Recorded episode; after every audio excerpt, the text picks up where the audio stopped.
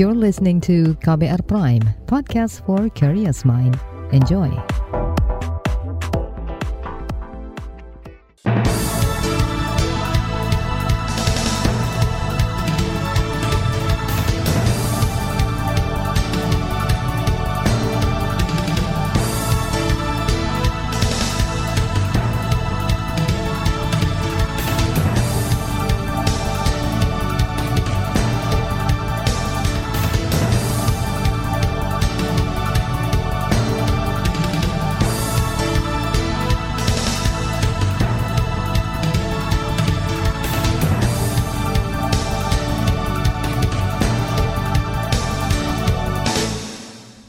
Selamat pagi saudara, sedang sekali kami bisa menjumpai Anda kembali melalui program Buletin Pagi edisi Rabu 13 April 2022.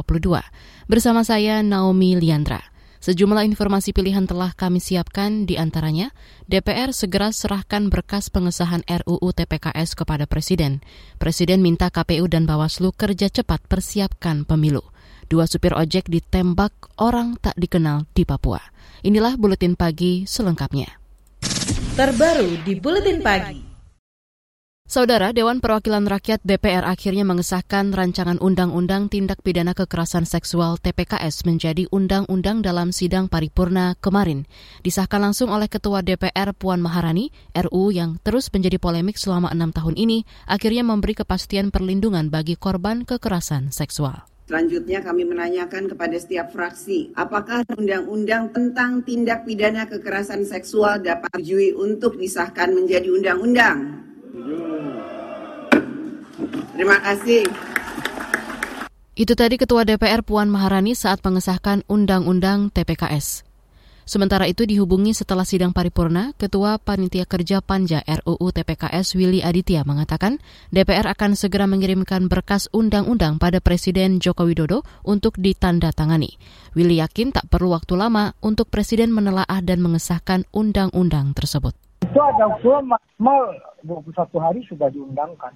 Dan saya melihat karena ini konsisten Presiden, maka kemudian saya melihat secepatnya akan diundangkan oleh Presiden. Atau Presiden memiliki konsen yang sama dengan DPR kan. Ketua Panja RUU TPKS Willy Aditya menambahkan undang-undang itu akan langsung berlaku setelah Presiden menandatangani berkas pengesahan.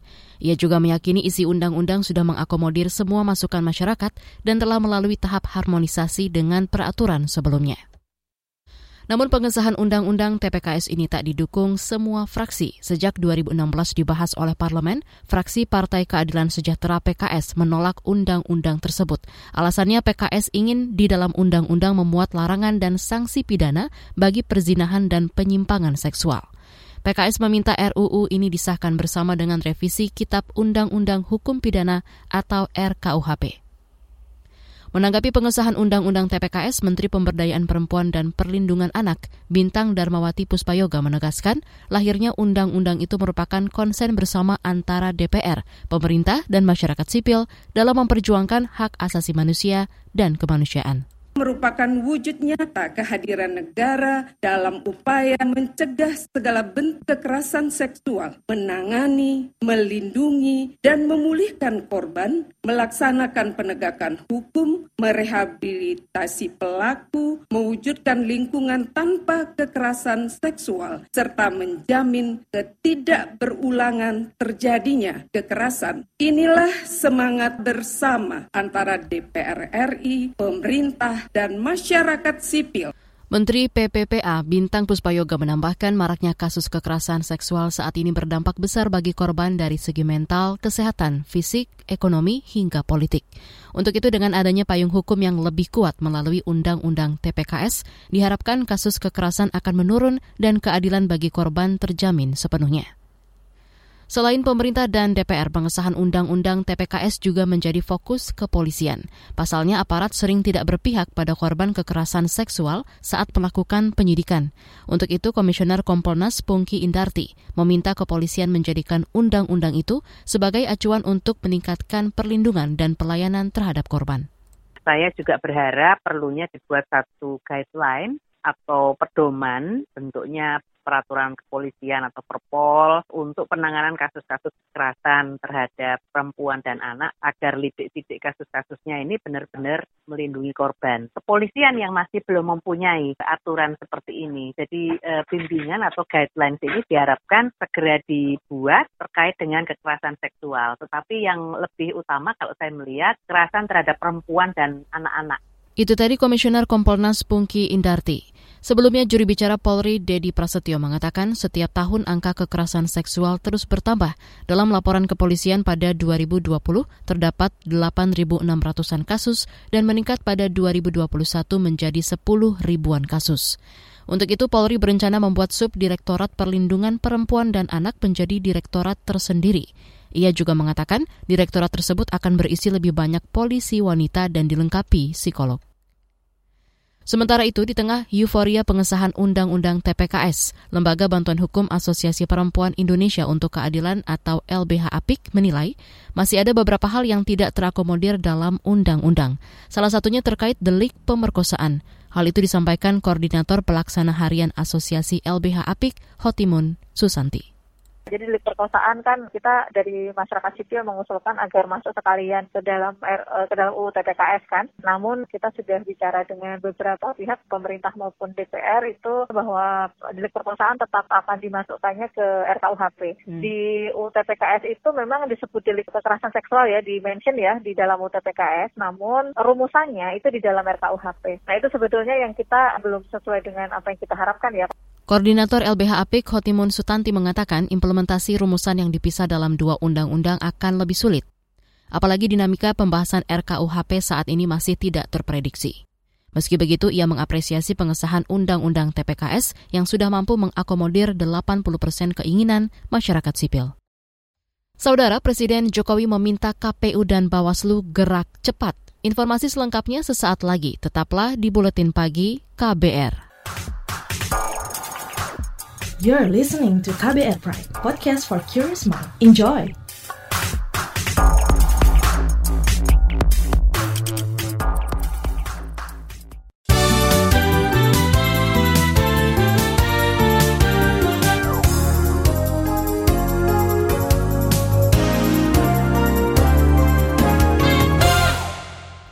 Anda sedang mendengarkan buletin pagi KBR. Presiden Joko Widodo meminta anggota KPU dan Bawaslu yang baru dilantik segera bekerja mempersiapkan pemilu dan pilkada serentak sesuai jadwal yang telah ditentukan. Sebab tahapan awal pemilu 2024 akan dimulai pada 14 Juni mendatang.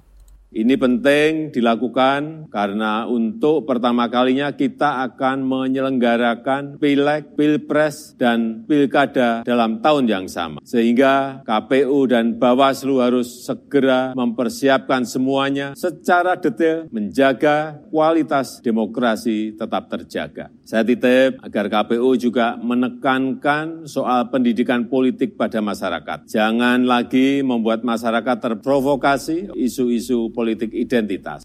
Presiden Jokowi memastikan pemerintah mendukung pelaksanaan tugas KPU dan Bawaslu termasuk terkait anggaran pelaksanaan pemilu baik melalui APBN dan APBD. Kemarin Presiden Jokowi melantik tujuh anggota KPU dan lima anggota Bawaslu untuk masa jabatan 2022-2027. Mereka terpilih setelah menjalani uji kelayakan dan kepatutan di DPR. Masih terkait pemilu, Menteri Koordinator Maritim dan Investasi Luhut Binsar Panjaitan membantah tudingan mendukung penundaan pemilu 2024. Saat menghadapi mahasiswa di kampus UI Depok, Luhut mengatakan selama ini ia hanya menyampaikan aspirasi rakyat bahwasanya ada keinginan untuk penundaan pemilu. Saya tidak pernah mengatakan presiden tiga periode. Tidak pernah. Yang pernah saya katakan, banyak di bawah itu minta pemilu ditunda itu aja apa salah? Kamu untuk ngomong ini salah, enggak kan? Mana datanya Pak? Enggak ada, enggak Pak. Permasalahan kita di Big Data Pak. Betul Pak. Banyak ada. Silakan Pak, buka Big Datanya apa ya, ada di saya. saya Ditunggu masyarakat Pak. Transparansi Pak. Dengerin, kan saya punya hak juga untuk tidak mem-share sama kalian, ya kan? Enggak ada masalah, kenapa mesti ribut? Beda pendapat itu biasa. Itu tadi Menko Marves Luhut Binsar Panjaitan. Sebelumnya desakan untuk membuka big data dukungan penundaan pemilu juga datang dari berbagai kalangan seperti akademisi dan lembaga masyarakat. Namun Luhut tetap tidak mau membuka sumber dan data tersebut. Beralih ke informasi ekonomi. Wakil Presiden Maruf Amin mengajak generasi muda berinvestasi di pasar modal syariah. Hal itu diungkapkan Maruf Amin saat meluncurkan video edukasi, sejarah dan talk show atau gelar wicara pasar modal syariah Indonesia kemarin. Pada generasi muda saya berpesan, mulailah belajar berinvestasi. Namun dalam berinvestasi terlebih dahulu harus memahami secara mendalam khususnya terkait pasar modal syariah dan kemajuan teknologi memberikan kemudahan dalam pembelajarannya. Wapres Maruf Amin mengakui sebagian masyarakat masih ragu berinvestasi di pasar modal syariah, terutama terkait aspek kehalalannya. Padahal Majelis Ulama Indonesia MUI sudah mengeluarkan fatwa halal terhadap jenis investasi tersebut. Namun Maruf Amin optimistis industri pasar modal syariah akan berkembang. PT Semen Indonesia Persero hingga saat ini masih mengimpor kertas untuk pembuatan karung semen dari Rusia. Kata Direktur Utama PT Semen Indonesia Doni Arsal, nilai impor kertas tersebut mencapai 960 rupiah 960 miliar rupiah per tahun bahan baku kita sebetulnya ada impor uh, bag untuk semen craft kertas craft dari Rusia pak. Nah sekarang kita masih punya stok sampai uh, lebih kurang di Agustus September ya. Samping itu juga kita lagi mencari sumber lainnya dan juga bahan pengganti yang memang sebelumnya sudah kita produksi dalam bentuk woven. Direktur Utama PT Semen Indonesia Doni Arsal mengatakan perang antara Rusia dan Ukraina membuat pasokan kertas kraft dari Rusia terhenti. Oleh karena itu, Semen Indonesia akan mengganti karung semen yang semula berbahan kraft menjadi woven. Walau menurutnya kualitas woven masih kalah unggul dibanding kraft. Kita beralih ke informasi pandemi. Kementerian Kesehatan meminta masyarakat waspadai tren kenaikan kasus COVID-19 di Jawa Bali. Penyebabnya, kata juri bicara vaksinasi dari Kemenkes Siti Nadia Tarmizi, pada akhir pekan kemarin, dari 1.100-an kasus harian nasional, 900-an di antaranya berasal dari Jawa Bali. Ini yang menjadi kewaspadaan kita ya, kalau kita melihat bahwa uh, kasus baru di Jawa Bali uh, minggu ini terlihat ada peningkatan. Walaupun tadi secara total kasus konfirmasi nasional terjadi penurunan.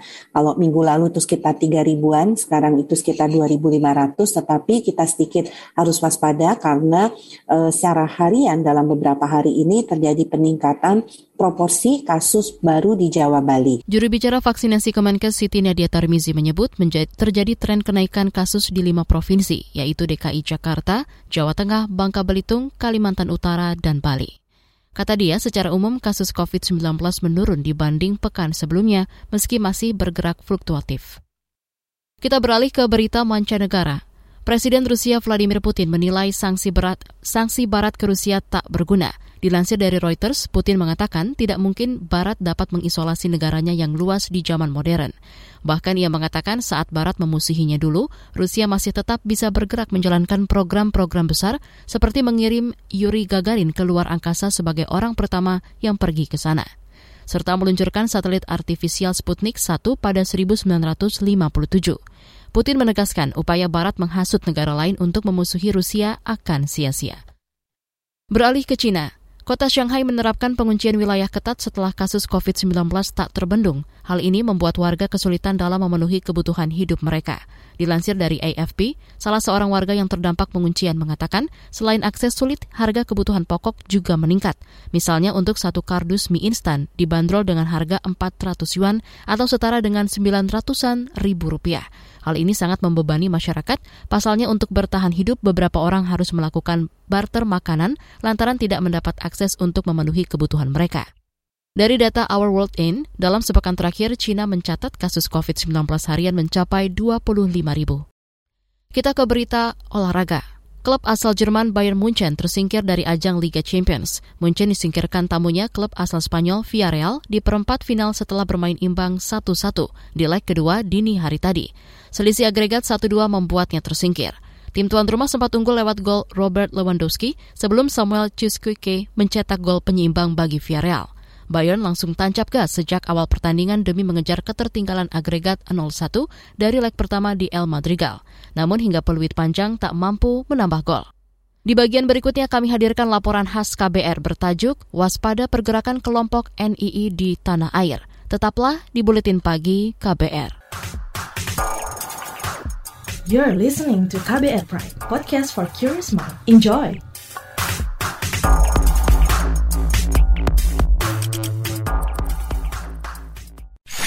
Commercial break. Commercial break. Transfer ke sini udah, bayar ini juga udah. Ke gue udah. Hei, Allah, pertumbuhan ekonomi tuh lagi melambat, persis kayak tabungan gue. Betul banget. Harus matang ngelola keuangan. Pengennya tuh investasi sesuatu gitu ya. Apa gitu yang cocok dan menguntungkan? Hmm, coba dengerin uang bicara deh. Gue belakangan lagi dengerin podcast itu di KBR Prime. Reksadana yang tadinya 500 juta udah turun dari 250 juta sekarang 10 ribu. Sama kita ngopi, mahalan mana? Ketika itu ada keputusan yang kayak begitu, investor harus tahu gitu, oh ada keputusan ini berarti implikasinya apa? Orang mungkin Perluas literasi kamu lewat podcast Uang Bicara. Uang Bicara menavigasi kamu dengan menghadirkan bahasan-bahasan seru dan populer mulai dari investasi sampai kebijakan. Dipersembahkan oleh KBR Prime dan bisa didengarkan di KBR Prime, Spotify, dan platform mendengarkan podcast lainnya. KBR Prime, podcast for curious mind.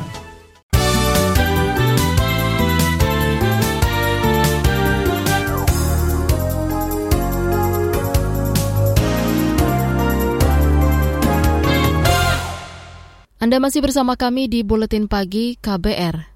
Kelompok Terorisme Negara Islam Indonesia atau NII ditengarai tengah bangkit kembali. Hal ini ditandai dengan peringkusan ratusan anggota NII dari pelbagai daerah di tanah air.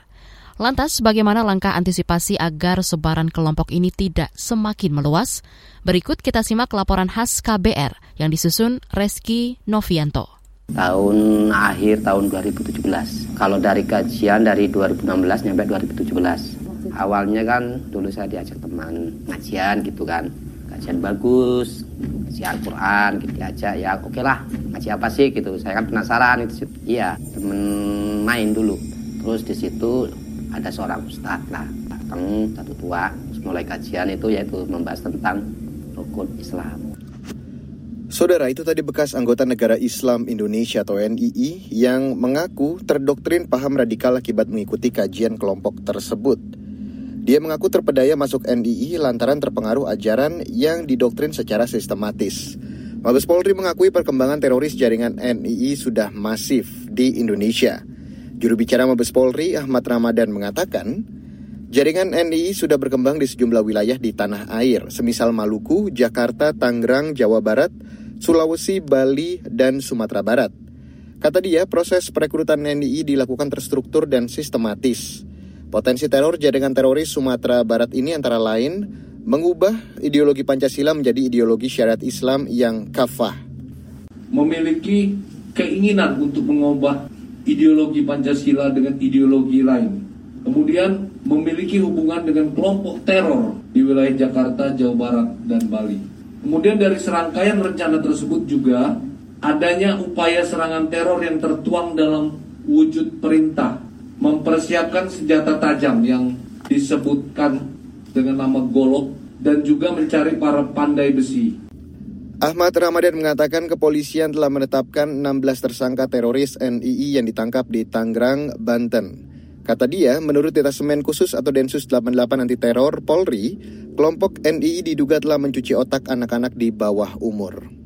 Jadi anak-anak berarti kan di bawah umur oleh orang tuanya diajar. Jadi memang bukan pelatihan khusus anak-anak, tetapi ketika mereka memberikan latihan, kemudian juga menyampaikan doktrin-doktrin itu anak-anak mereka secara tidak langsung anak yang hadir dia akan terpengaruh ataupun terdoktrin dengan ajaran-ajaran tersebut.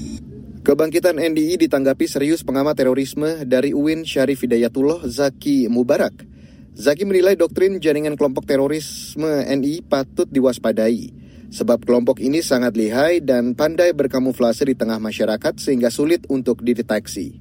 Mereka akan selalu berkamuflase, tidak pernah menggunakan nama NII, namanya jamaah macam-macam ya kan. Kalau yang biasa digunakan adalah kelompok NKA, Negara Karunia Allah gitu kan. KA di kalangan para mahasiswa pelajar-pelajar menggunakan NKA. Kalau menggunakan nama NII kan terlalu kelihatan. Nah, mereka berkamuflase dan sekarang juga mereka di daerah-daerah juga. Zaki menyebut jaringan NII mudah menyamar sebagai kelompok profesi, kelompok usaha, dan sebagainya. Karena itu, ia mendorong Detasemen Khusus 88 atau Densus 88 melacak aliran dana jaringan kelompok terorisme NII yang tengah bangkit. Kan dana ini kan dana yang berasal dari dana FAI, infak gitu, masing-masing anggota itu dipaksa infak. Bahkan akhirnya ada yang melakukan curanmor, pencurian dan macam sebagainya. Dana-dana itu bertingkat dari level kelurahan, kemudian masuk ke kecamatan, kabupaten, kota, dan pusat. Pusatnya itu pengurus pusat NII. Nah, menurut saya PT APK perlu dilibatkan untuk mengecek aliran dana ini, sehingga perlu diketahui dananya ada di mana, digunakan untuk apa saja, siapa yang mengelola, dan macam sebagainya. Zaki mengatakan saat ini Densus terus menangkap anggota NII di berbagai daerah. Dia berharap agar pucuk tertinggi NII juga lekas diburu dan ditangkap. Itu lantaran NII memberikan ancaman yang luar biasa terhadap NKRI karena ideologinya sama dengan kelompok-kelompok teroris yang lain. NII diproklamasikan Sekarmaji Marijan Kartosuwirjo di Desa Cisampang, Tasikmalaya, Jawa Barat pada 7 Agustus 1949. Dalam proklamasinya, Kartosuwirjo menyerukan berdirinya negara Islam Indonesia dan berlakunya hukum Islam. Pemerintah saat itu menuding NII atau yang juga disebut dengan Darul Islam atau DI atau Tentara Islam Indonesia atau TII memberontak. Pada 4 Juni 1962, NII dapat dikalahkan dan Kartosuwiryo ditangkap. Oleh Mahkamah Darurat Perang, ia difonis hukuman mati karena terbukti memberontak selama 13 tahun dengan menegakkan NII. Saudara demikian laporan khas KBR yang disusun Reski Novianto, saya Reski Mesanto. Informasi dari berbagai daerah akan hadir usai jeda. Tetaplah bersama Buletin Pagi KBR. You're listening to KBR Pride, podcast for curious mind. Enjoy!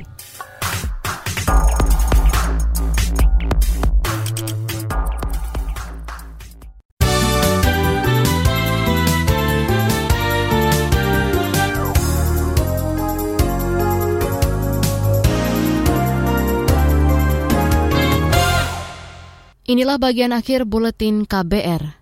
Satu dari dua supir ojek yang ditembak di Kampung Lombok, Distrik Tinggi Nambut, Kabupaten Puncak Jaya, Papua, tewas. Kapolda Papua Matius De Fahiri mengatakan pelaku penembakan diduga kelompok bersenjata di wilayah Puncak Jaya.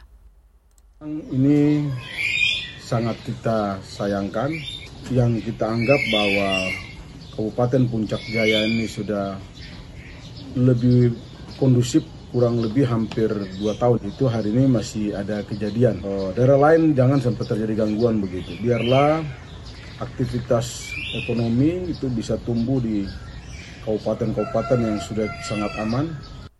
Kapolda Papua Matius Diah Fahiri mengatakan korban tewas bernama Soleno Lolo. Ia ditembak di rusuk sebelah kanan, sedangkan korban kritis bernama Sauku ditembak di bagian kepala. Saat ini ia tengah menjalani perawatan di RSUD Mulia, Ibu Kota Puncak Jaya. Kedua korban ditembak saat berkendara dalam perjalanan pulang usai mengantar penumpang.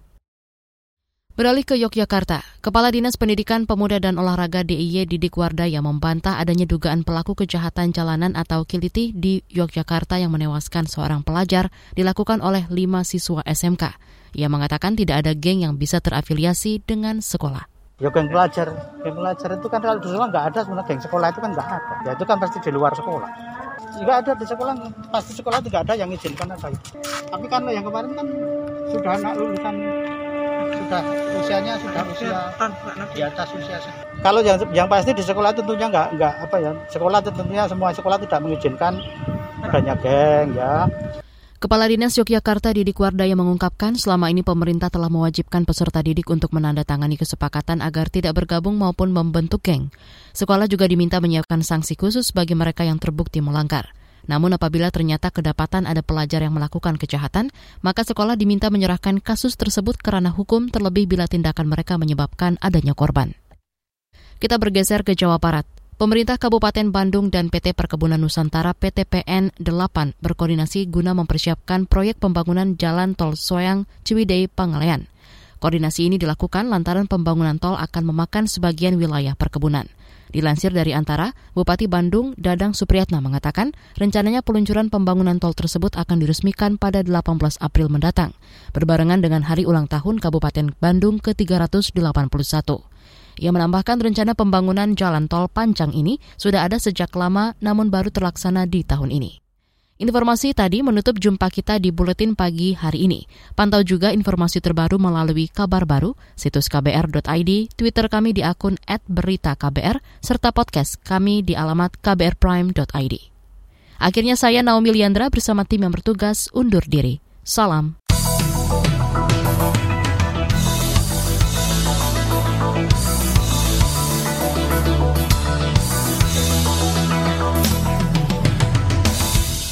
KBR Prime, cara asik mendengar berita. KBR Prime, podcast for curious mind.